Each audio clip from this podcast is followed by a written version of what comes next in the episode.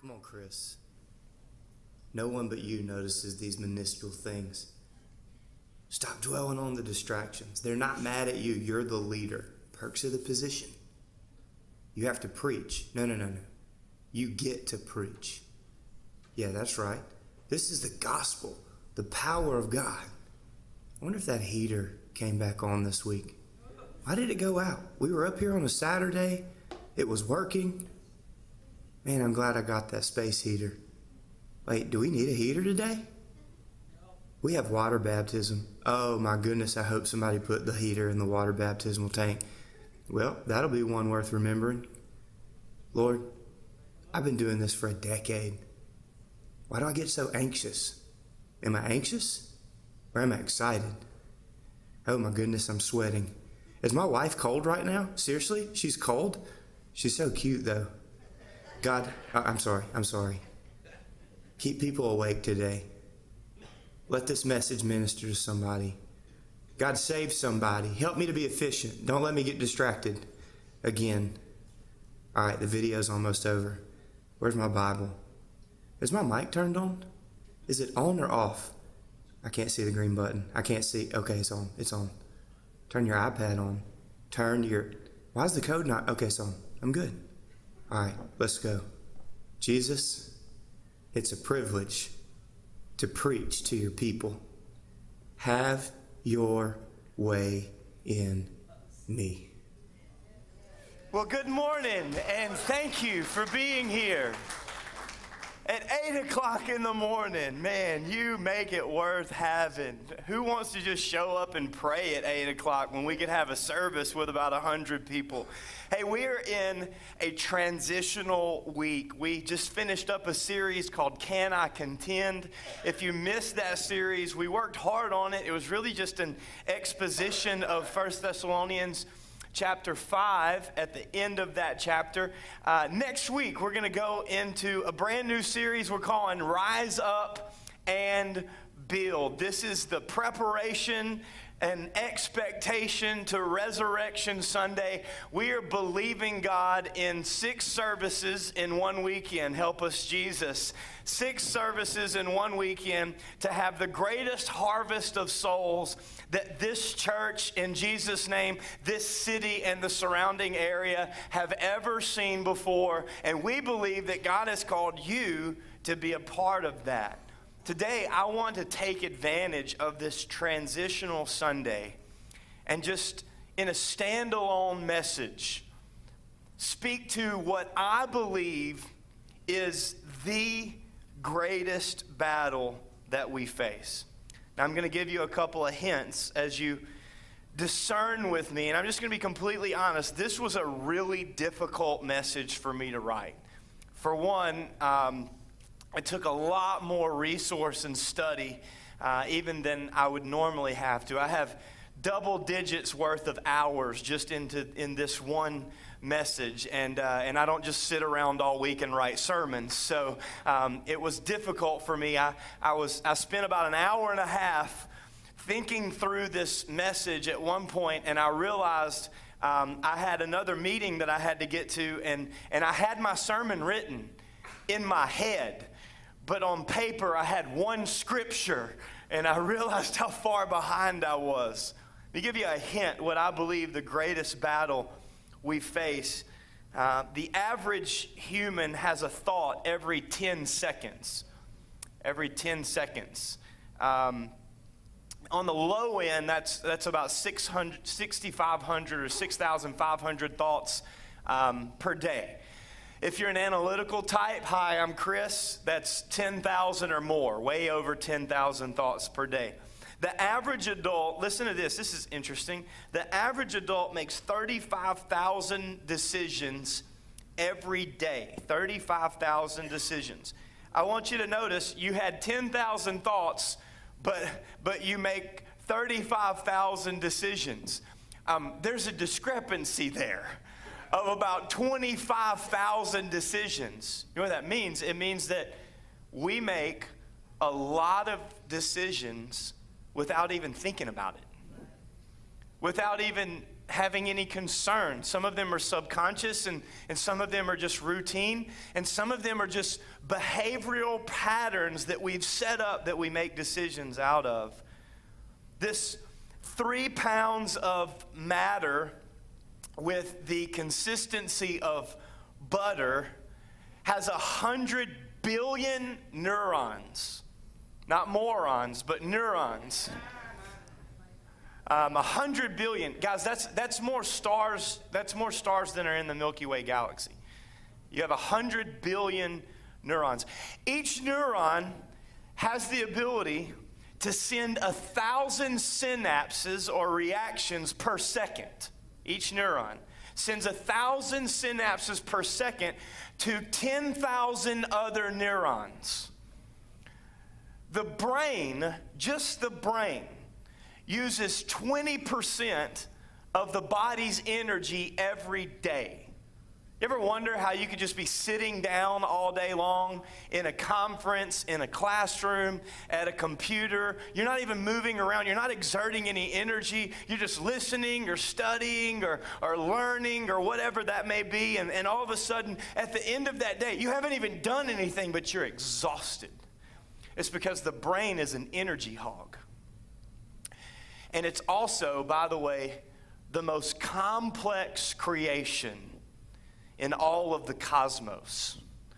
See, it would be really difficult, it's unreasonably difficult for me to believe that my brain evolved from pond scum.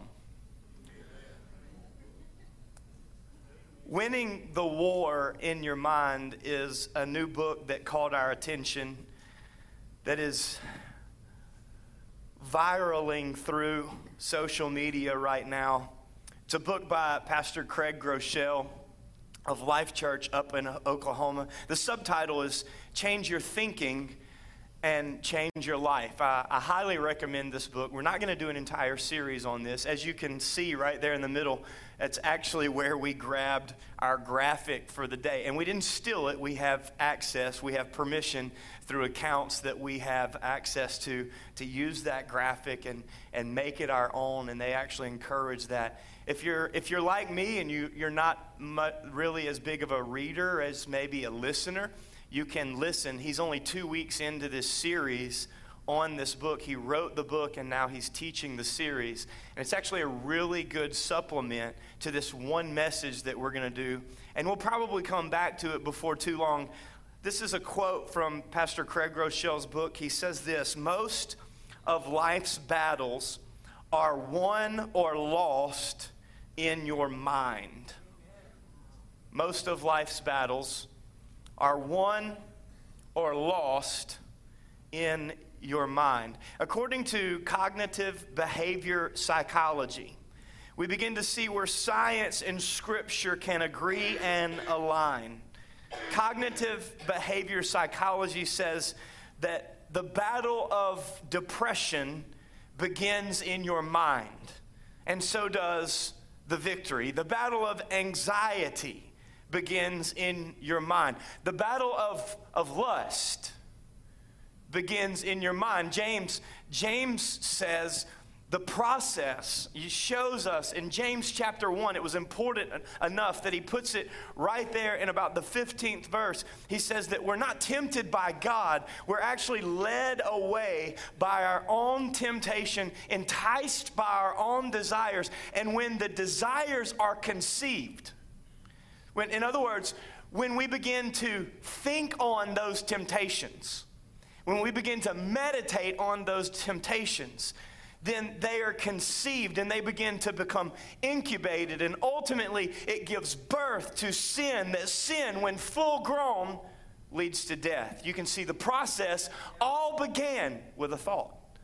The battle of addiction, alcoholism, overeating, anorexia, gluttony, the battle of envy the battle of comparison, the battle of insecurity, the battle of sorrow, sadness, sickness. The battle begins in our mind. renowned evangelist and author, a lady of much discernment and yet much controversy at times.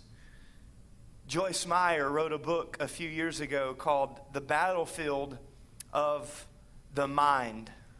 The Battlefield of the Mind. Again, another great resource if you're interested in supplementing and learning and growing on your own here.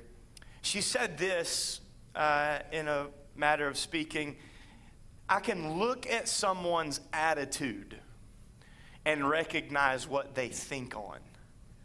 I can look at someone's attitude and recognize what they think on. You may want to add this to your notes. I, I actually have seen that when you begin to think on something, it affects your attitude, and ultimately, your attitude affects your actions. So, if you can change what you meditate on, then you can affect how you be- in other words if you can change what you believe then you can impact how you behave but it doesn't start with behavior modification. You're starting at the wrong end of the scale and the spectrum. You need to go back to what you believe and what you think on and then address your attitude. Come on, you can't be anointed and have an attitude. That's not how that works out. You can't be annoyed and frustrated and be anointed and fulfilled. You've got to choose one. You got to choose one. I can look at your attitude. I can tell you what you're thinking on every day. Um, Proverbs 23 7, you know this one. New King James Version, it says this As a man thinks, so he is. Um, your thought life determines your actual life. Again, another quote from Winning the War uh, in your mind what we think determines who we become. I truly believe that. Um, I truly believe that what my children think will determine what they become. I, I believe that what you believe is reflected in how you behave. So, in other words, if you think you can't, then you probably won't if you understand that you're called and you're equipped, then when the enemy begins to whisper in your ear, you will begin to speak back in his face that my God said, I can do, not to benefit myself, but to benefit the kingdom. I can do all things through Christ who gives me strength. If you dwell on your problems, then your problems will overwhelm you. If you fall subject to this entitlement, victimhood society that everybody owes you something and you're really just a product of your environment. You are a victim of falsehood. You are a victim of bad upbringing, you are a victim of your surround, you are a victim of your past, then whenever people don't live up to your expectations, you will succumb to a mentality that you weren't created to operate in, and therefore you will not operate at all. So if you believe you're a victim, then you will be. But if you understand that every issue is actually an opportunity, even the issues that we don't like, even the issues that are going on in our current culture right now, this cancellation and cancer and shame and issues that we have going on, if you see as the church, this is an opportunity to shine the light of God the brightest in the darkness, that I can believe that I'm not just a conqueror, I'm more than a conqueror in Christ Jesus, my Lord. Lord. There is no weapon formed against me that shall prosper. The difference in my destiny is found in what I deliberate. My thoughts. The greatest battle that we face is our thought life. What are you thinking about? That's what you're becoming. The Apostle Paul was a thought the Apostle Paul was a thought warrior. He wrote this to the church of Corinth in 2 Corinthians chapter 10. He says this in verse 3 For though we walk in the flesh, we are not waging war according to the flesh. Let me read that in the New Living Translation. This is why I normally just go with the New Living Translation. Um, we are human. That's what he says. We are human, but we do not wage war as humans do. In other words, we don't fight fire with fire and evil with evil. That's not what we do. We don't wage war as humans do. Watch what he says, verse 4. For the weapons of our warfare, they're not human, they're not physical, but they have divine power to destroy strongholds. Now, the Corinthians would have understood this in their cultural terms the, the Roman Empire, specifically the Roman military, they would set up strongholds in which their generals and centurion soldiers could go to. These strongholds would have towers in the middle and they would have walls all around. These strongholds would be sometimes 20 feet deep and 20 feet high.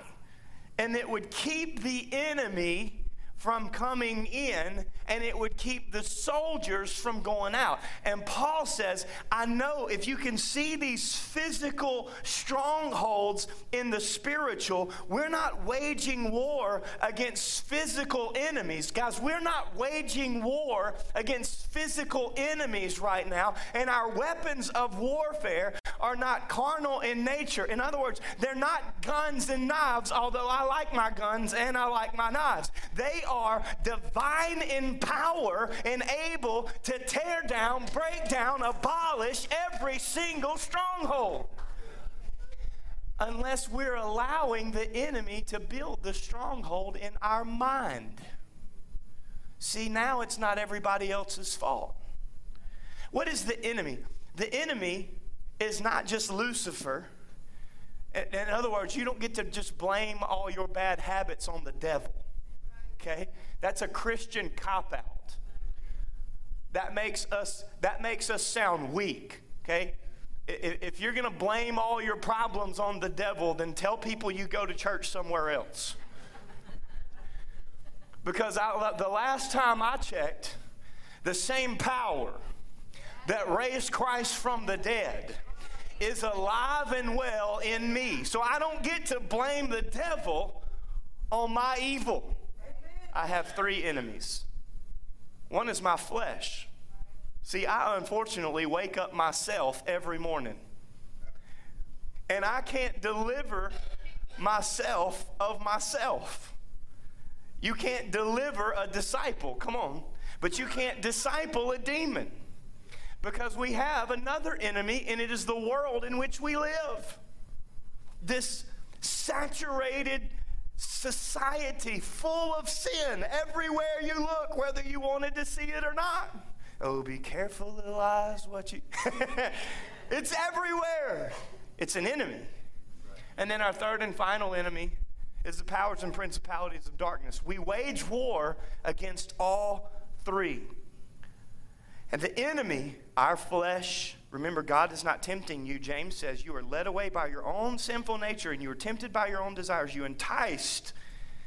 And the enemy will come in, whether it be our flesh or the world or the enemy himself. The enemy will come in and he will plant a thought. And now it is our choice to meditate on this thought and to allow it to physically manifest. See, the enemy will take advantage of the footholds that we provide. In other words, every little thing that we say has substance. It's a divine echo of what we're thinking on and what we're conceiving. And when the enemy hears a foothold, he and the powers and principalities of darkness will come in and take that foot and begin to force it open and turn the foothold that we allowed to exist in our minds ultimately manifest in our lives and it will become a stronghold one thought at a time. One thought creates a synapse, a thousand per second, that send out to 10,000 other neurons and ultimately develop patterns. It ultimately develops patterns in our thinking. So it looks like this. If you can see way back, if you can on camera right now, synapse pattern. And now you're automatically led to think this way. Every time you smell that, every time you go there, every time you see that, whatever you did in the past that released a rush of dopamine and endorphins into your system. That synthetic that you've been seeking, you now have a pattern, and your brain recognizes it and wants to send you down that trail. And Paul says, We don't wage war physically, verse 5, but we destroy, watch what he says, arguments. Now that's interesting. And every lofty opinion See, arguments and opinions, hear me, are just amplifications of desires and meditations. Did you get that? Arguments. The mouth is just an amplification of the heart, and the heart is subject to the head. So the argument and the opinion that is coming out of your mouth or their mouth, it's really just an amplification of what they've been meditating on. It's really just an amplification, the words that are coming out of your mouth. So when you wake up in the morning and you're frustrated and you're angry and you begin to take out your uh, not already day on the people around you, it's really just an amplification of what you were meditating on the previous day. Arguments and lofty opinions raised up against, watch this, the knowledge. The knowledge of God. 1 Corinthians chapter 2 says the Spirit searches all things and knows all things, even the deep things of God. Before that passage, it says the person, the thoughts and the knowledge of the person is the spirit of the person. You can recognize this knowledge by recognizing this spirit. So Paul says, take captive every thought and make it obedient unto Christ. Because it's really just a verbal amplification. Because it's going to affect your attitude and ultimately it's going to affect your actions. If you believe, man, I just can't trust anyone, then you won't trust anyone. If you believe, I'll never succeed, then you will never succeed. If you believe, I'm always going to be broke, there's no way out of this I can never have a good marriage. It doesn't, it doesn't matter if they still have half of openings in their marriage conference and 80 people could sign up this week before they're even almost full. I, I, I can't. I can't. Did you see that shameless plug I just did right there? It's important enough to preach on, somebody said. Never, I can never be good enough. God doesn't hear my prayers. My prayers are hitting the ceiling and slapping me in the face. God doesn't care. Nobody cares. The pastor doesn't care. The staff doesn't care. The church doesn't care. I'm always alone. I'll never amount to anything. What you believe will affect how you behave. And Paul says, quit with the stinking thinking. Take captive every thought and make it obedient. Why? Because when you make your thought life obey Jesus, then the rest of your life will learn to obey Jesus. Our evangelist, Joyce Meyer, she calls these evil forebodings. She actually references, not in your notes, Proverbs chapter 15, verse 15. You can write this down, you can go look at it later. It essentially says, The oppressed carry nothing but wretchedness. When you're oppressed, everything feels wretched. But, but the heart, the cheerful heart, watch this, is a continual feast. The cheerful heart is a continual feast. Neuroscientist, God fearing author, and I believe leader in this field of study where science and scripture can begin to align, and I'll show you how much they align in just about 15 minutes. Dr. Caroline Leaf, some of you ladies may recognize her name if you went to the Shine Conference just a couple of years ago um, at CT Church, Dr. Caroline Leaf was the uh, main speaker for one of the sessions. She is a neuroscientist. In other words, she's way smarter than most of us. Um, you can go to you can go to YouTube actually, and you can see an interview of her with Pastor Steven Furtick at Elevation Church. Now, listen, just because I, I quote Craig Groeschel or I quote Joyce Meyer or, I, or I, I make a reference to Elevation Church, guys, it doesn't mean that I believe everything that they teach. Okay? You remember I told you last week, test everything that is said. That is in 1 Thessalonians chapter 5. Hold on to what is good. There's some good things out there in the name of Jesus, even though they may be confused or they may be a little conflicted or we, we may disagree on some doctrinal differences. It, that's okay because I can test everything that is said. I can hold on to what is good. And I started listening to this and it may be why I only had one scripture after about an hour and a half.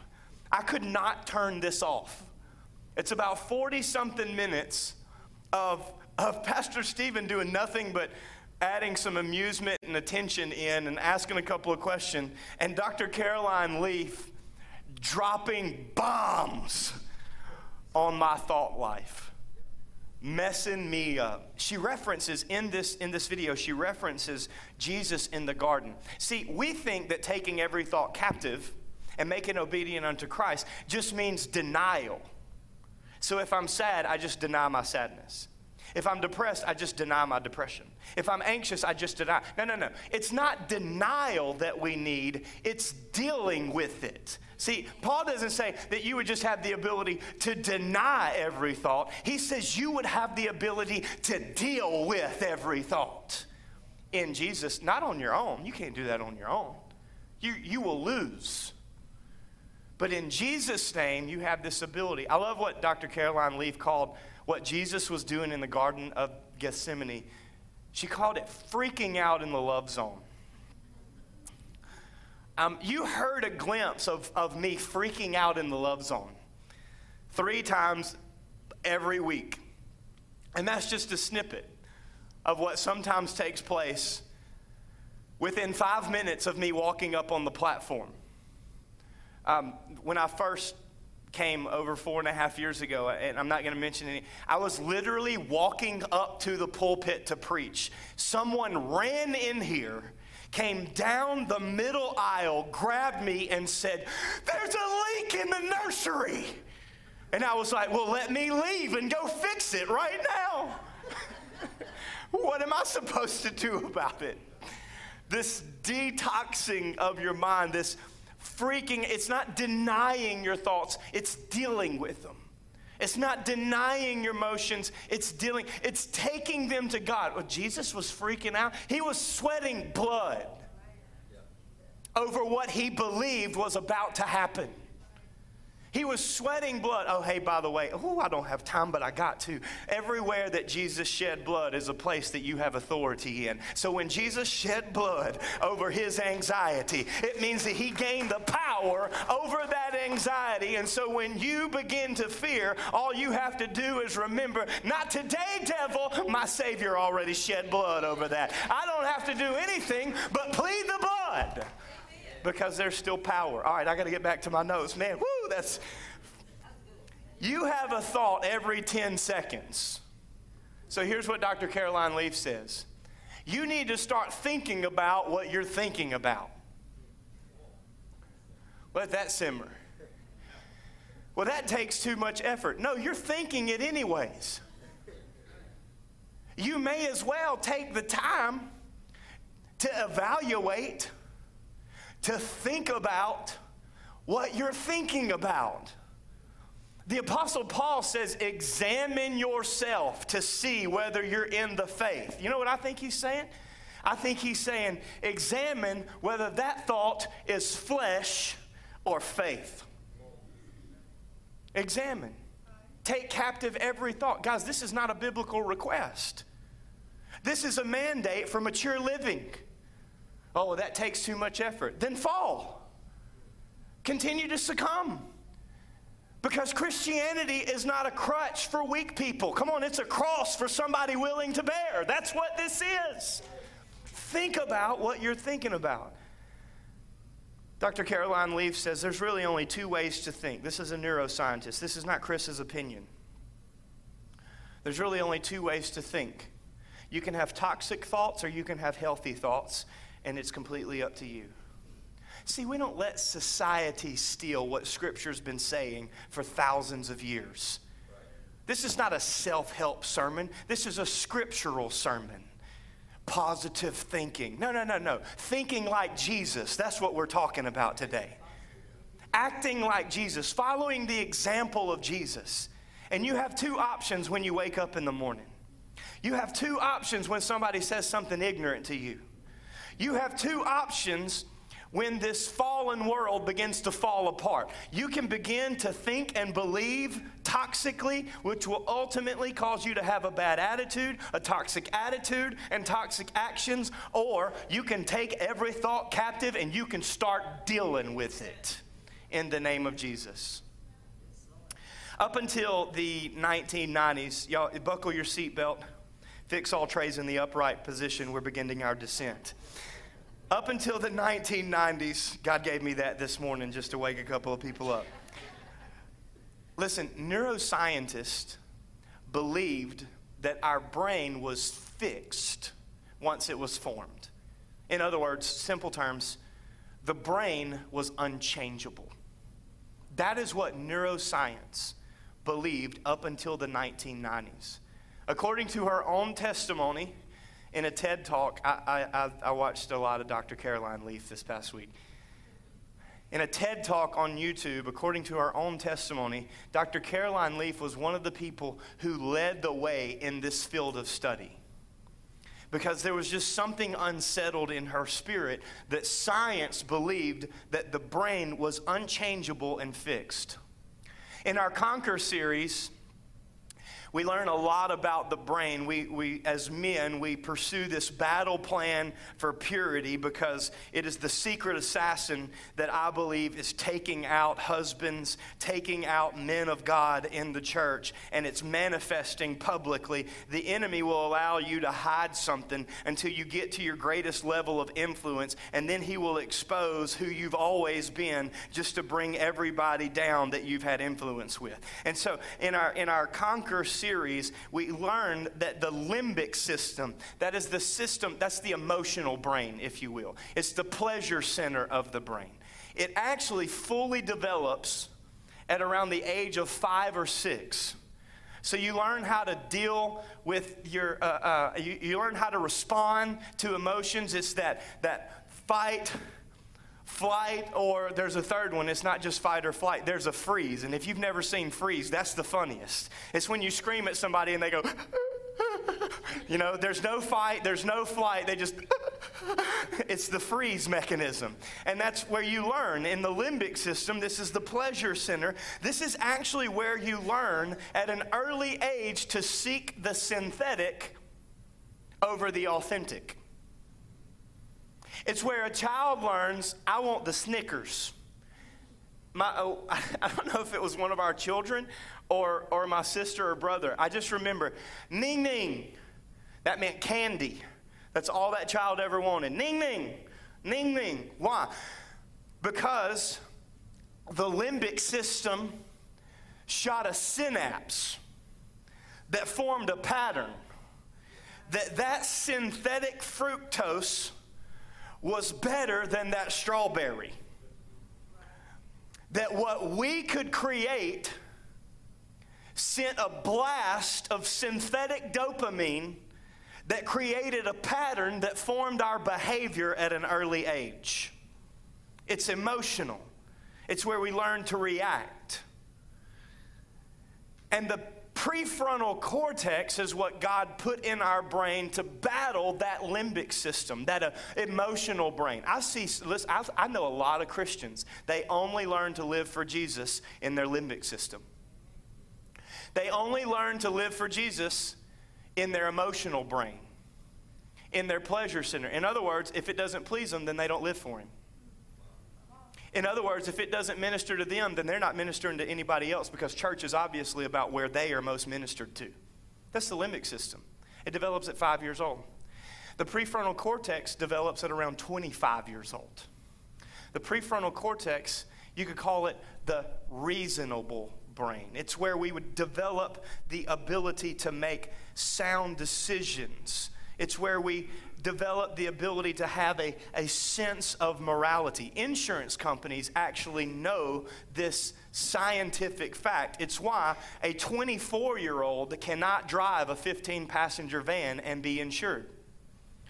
Because a 24 year old's ability to reason and make sound decisions has not fully developed.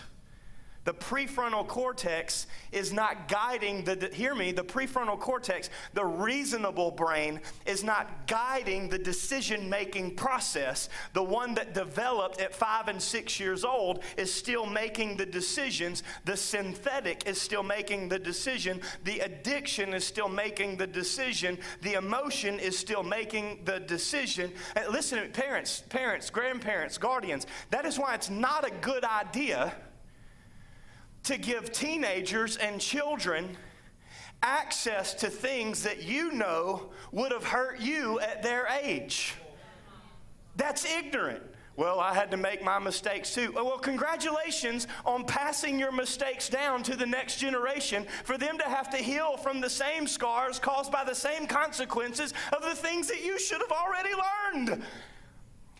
You don't give a child anybody under the age of 25 without a fully developed ability to reason. You don't give them more freedom than you give responsibility and expect them to make the right decision. They're not going to make the right decision.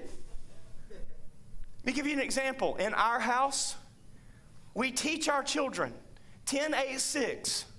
In our house, what I can't do with another woman, you can't do with somebody that's not your husband or wife.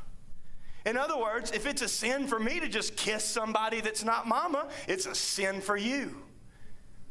If it's fallenness for me, if it would look weird if I were sitting in here by myself with another woman that's not my wife, then I better not walk into this living room and find you sitting with somebody else that's not your spouse. If I don't get to go places, uh, why? Because I have a, a fully developed prefrontal cortex and I still make the wrong decisions sometimes and so do you. Well, that'll never work in this culture. I'm not trying to work in this culture. I'm trying to mold and make some individuals that will stand up for the truth no matter what else is going on, have biblical standards in a society with no sense of morality. That's what I'm working on. Up until the 1990s, they thought this was fixed. They thought that once the brain developed these synapses, and patterns, that it was stuck. That is the way that it was going to stay. Once the brain was damaged, it couldn't be healed. Dr. Caroline Leaf was one of the leaders in the spirit saying there's something wrong with this. Romans chapter 12, verse 2. See, you may want to write this down. I said it on Wednesday night a couple of weeks ago, um, which we have every week, by the way. Um, if you ask me when we're going to have Wednesday night services again, I'm going to ask you to show me your notes on the Wednesday night studies that I've been teaching and recording every week. When are you going to take a friend to coffee and watch the service that we stream across the internet from anywhere at any time? A couple of weeks ago, I said this I said, God has a however for everything that happens. Some of you need to write that down and remember it. For everything that happens, God has a however. There is a however moment around the corner if you'll just keep walking. There is a however moment around the corner if you'll just keep believing. Up until the 1990s, science believed that the brain was fixed. However, however, in the 1990s and the early 2000s, this thought, this idea began to develop called neuroplasticity. This was the idea that the brain was pliable.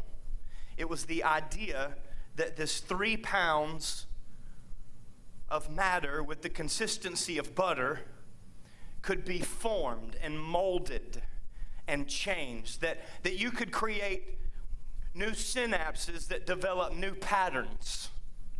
Isn't it interesting? that Paul said in Romans chapter 12, verse 2, and I chose the New International Version of this passage on purpose because the original Greek word speaks to the first five words of this verse. And the best definition actually includes the word pattern. Paul said, Do not conform any longer to the patterns.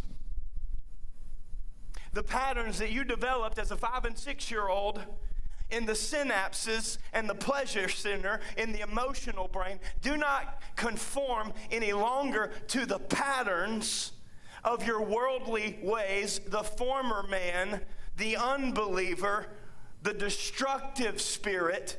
Do not conform any longer to the pattern of this world, but be transformed by what? By the renewing. Up until the 1990s, neuroscience said that the brain was fixed.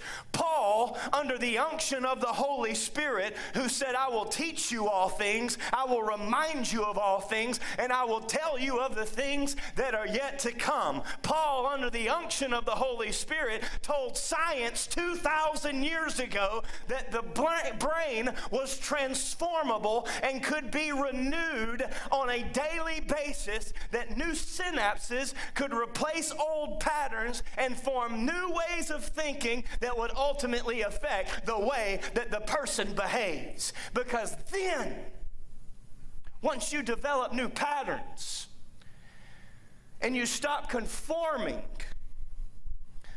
then by the transforming renewal of your mind, the place where the greatest battle occurs, then you will be able to test and approve what is God's will.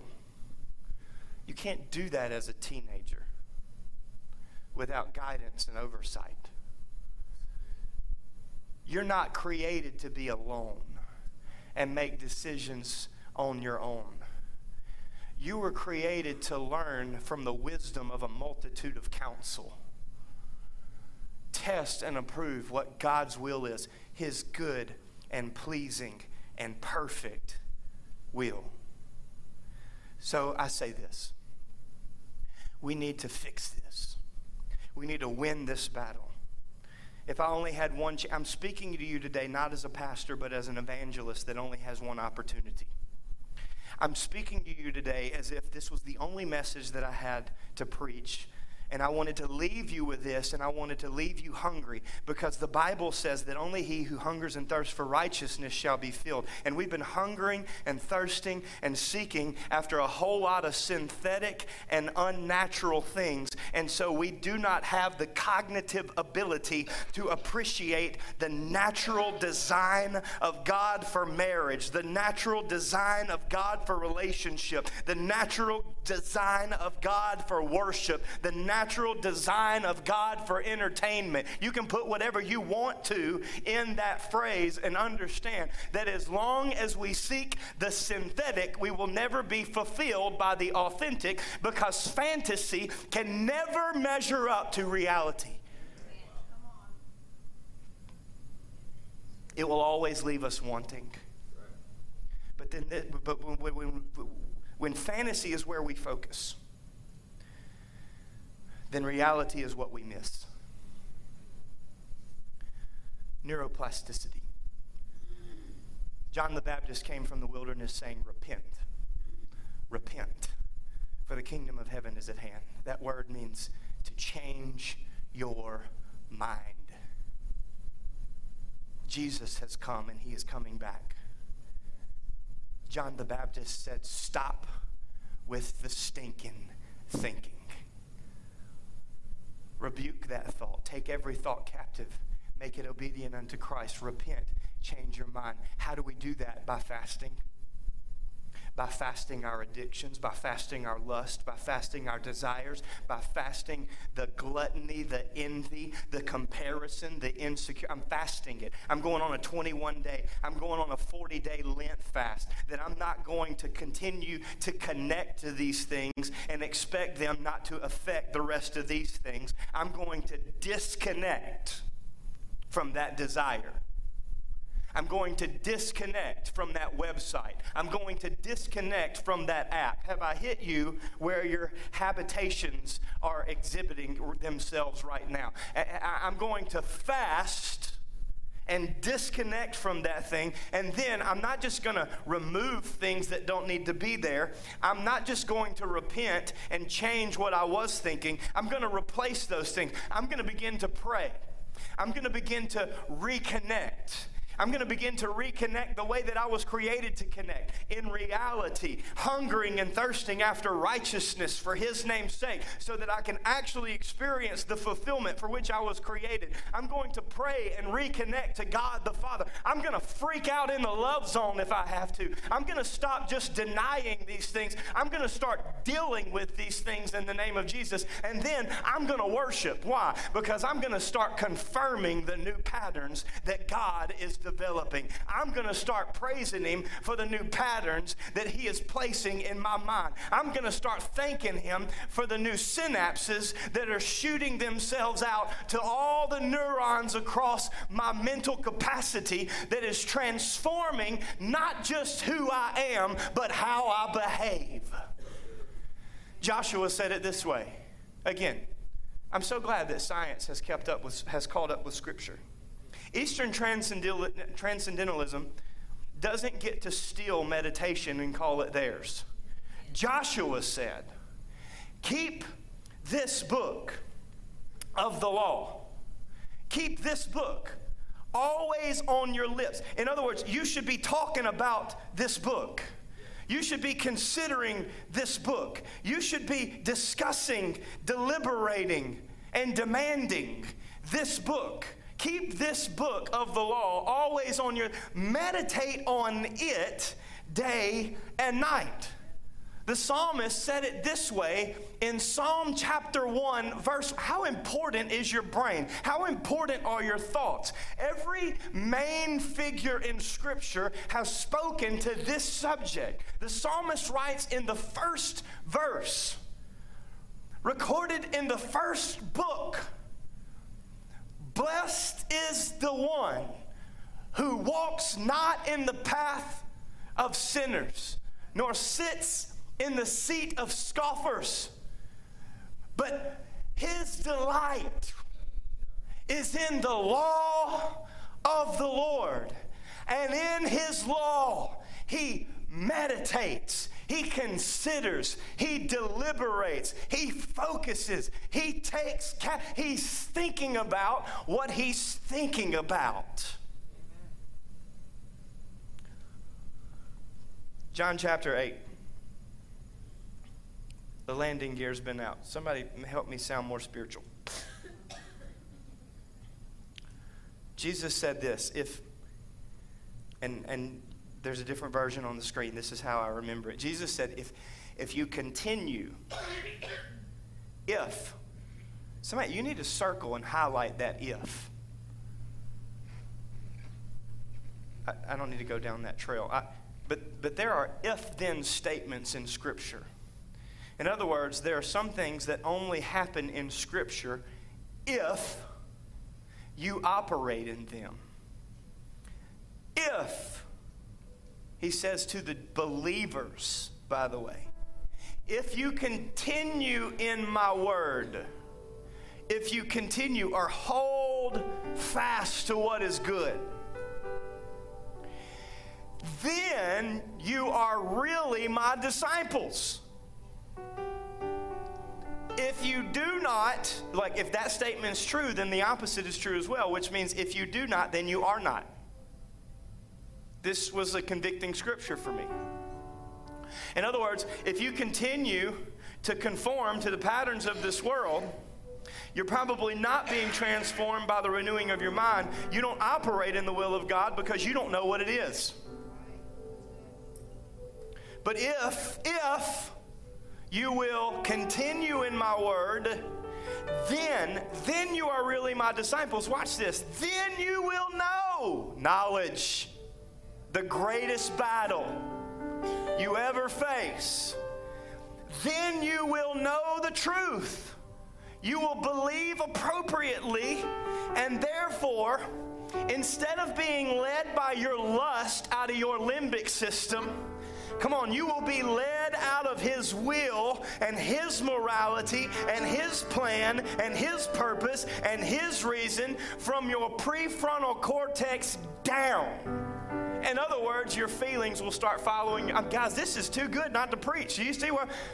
I could do a whole series on this, but I want to make you hungry. You go study. You have to fight this battle.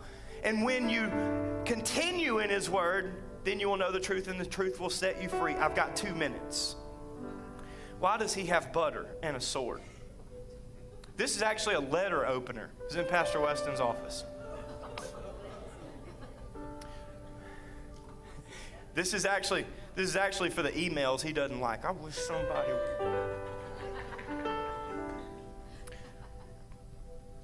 We used this a little while back.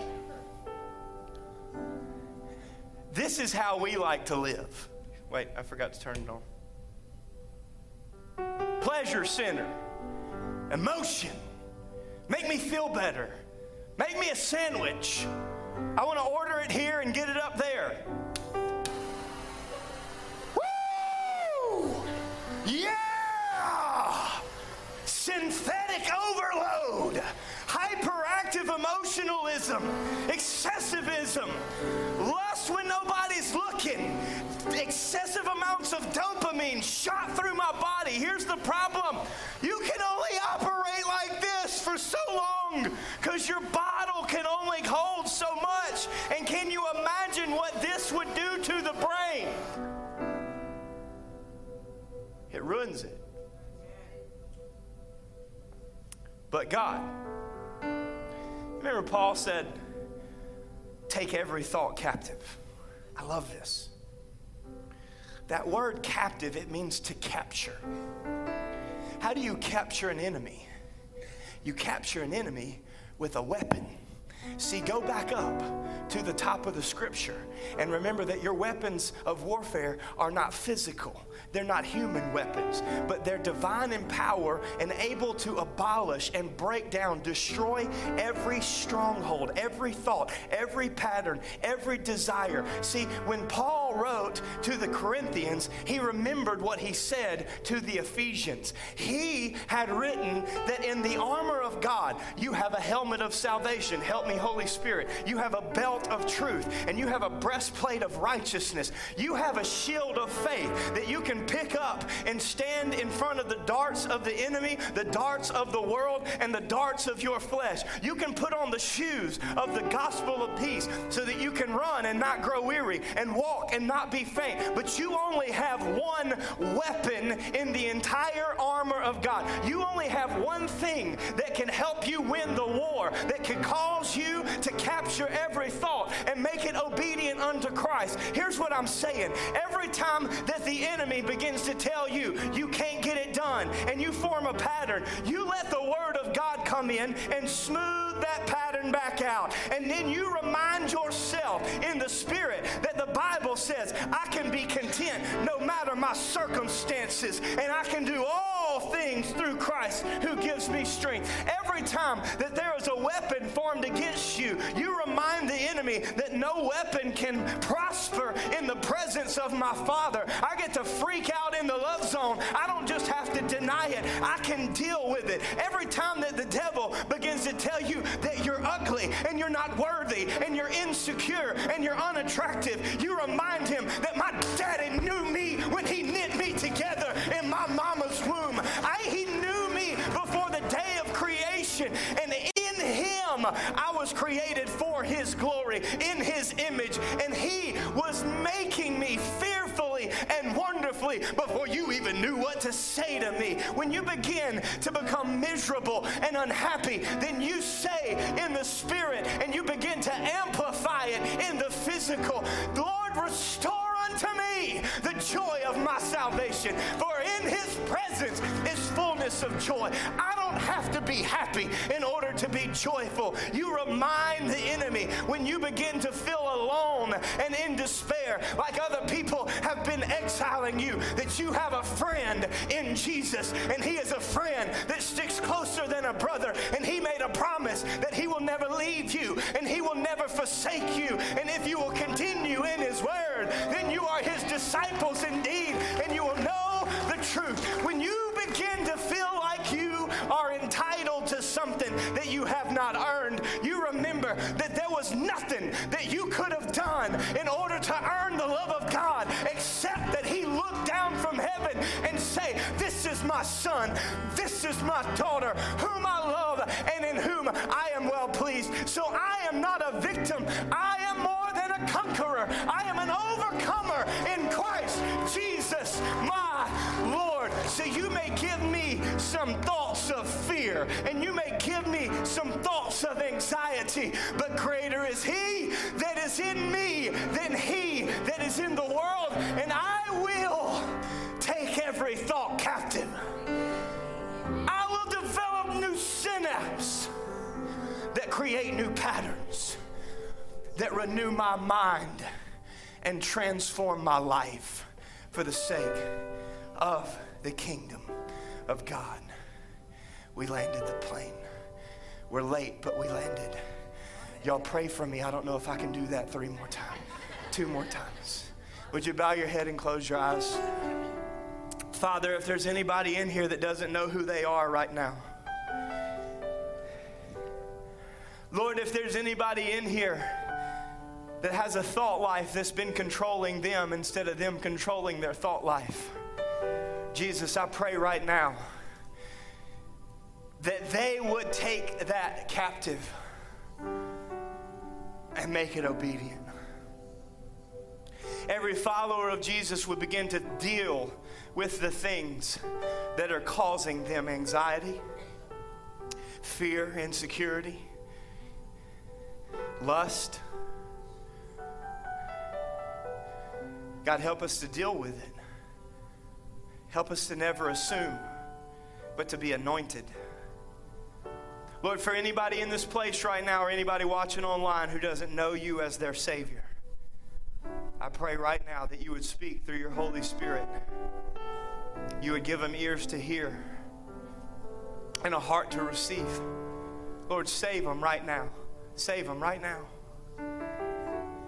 If that's you and you need to confess Jesus as Lord today, I want to invite you to open your hands right where you are. Whether you're in the room, you're watching online live or later, if that's you, the church is praying for you right now. We've been praying for you since 6:30 this morning. If you need to give your life to Jesus today, if you need to stop going in your own direction and living by your emotions and your own pleasures and your own sinful desires so that you're not led down that path of destruction, but He makes your way straight. You walk through the small gate and down the narrow road that leads to life. Come on, if that's you, open your hands right where you are. Church, I want to invite you to pray loud so that anybody that needs to pray this prayer will pray out loud. Help us right now, Holy Spirit. Let's pray this together. Jesus, forgive me where I've fallen, I've doubted, I've been disobedient.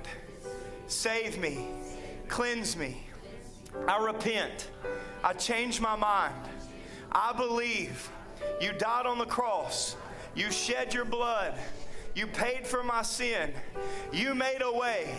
You have a however for everything that happens. You were raised from the dead. I can be born again, made new, just like you. So take my life, my thoughts, my desires, make them yours. I believe you gave your life so I could live. May I follow you with all of my heart from this day forward. In Jesus' name, everybody said, Amen.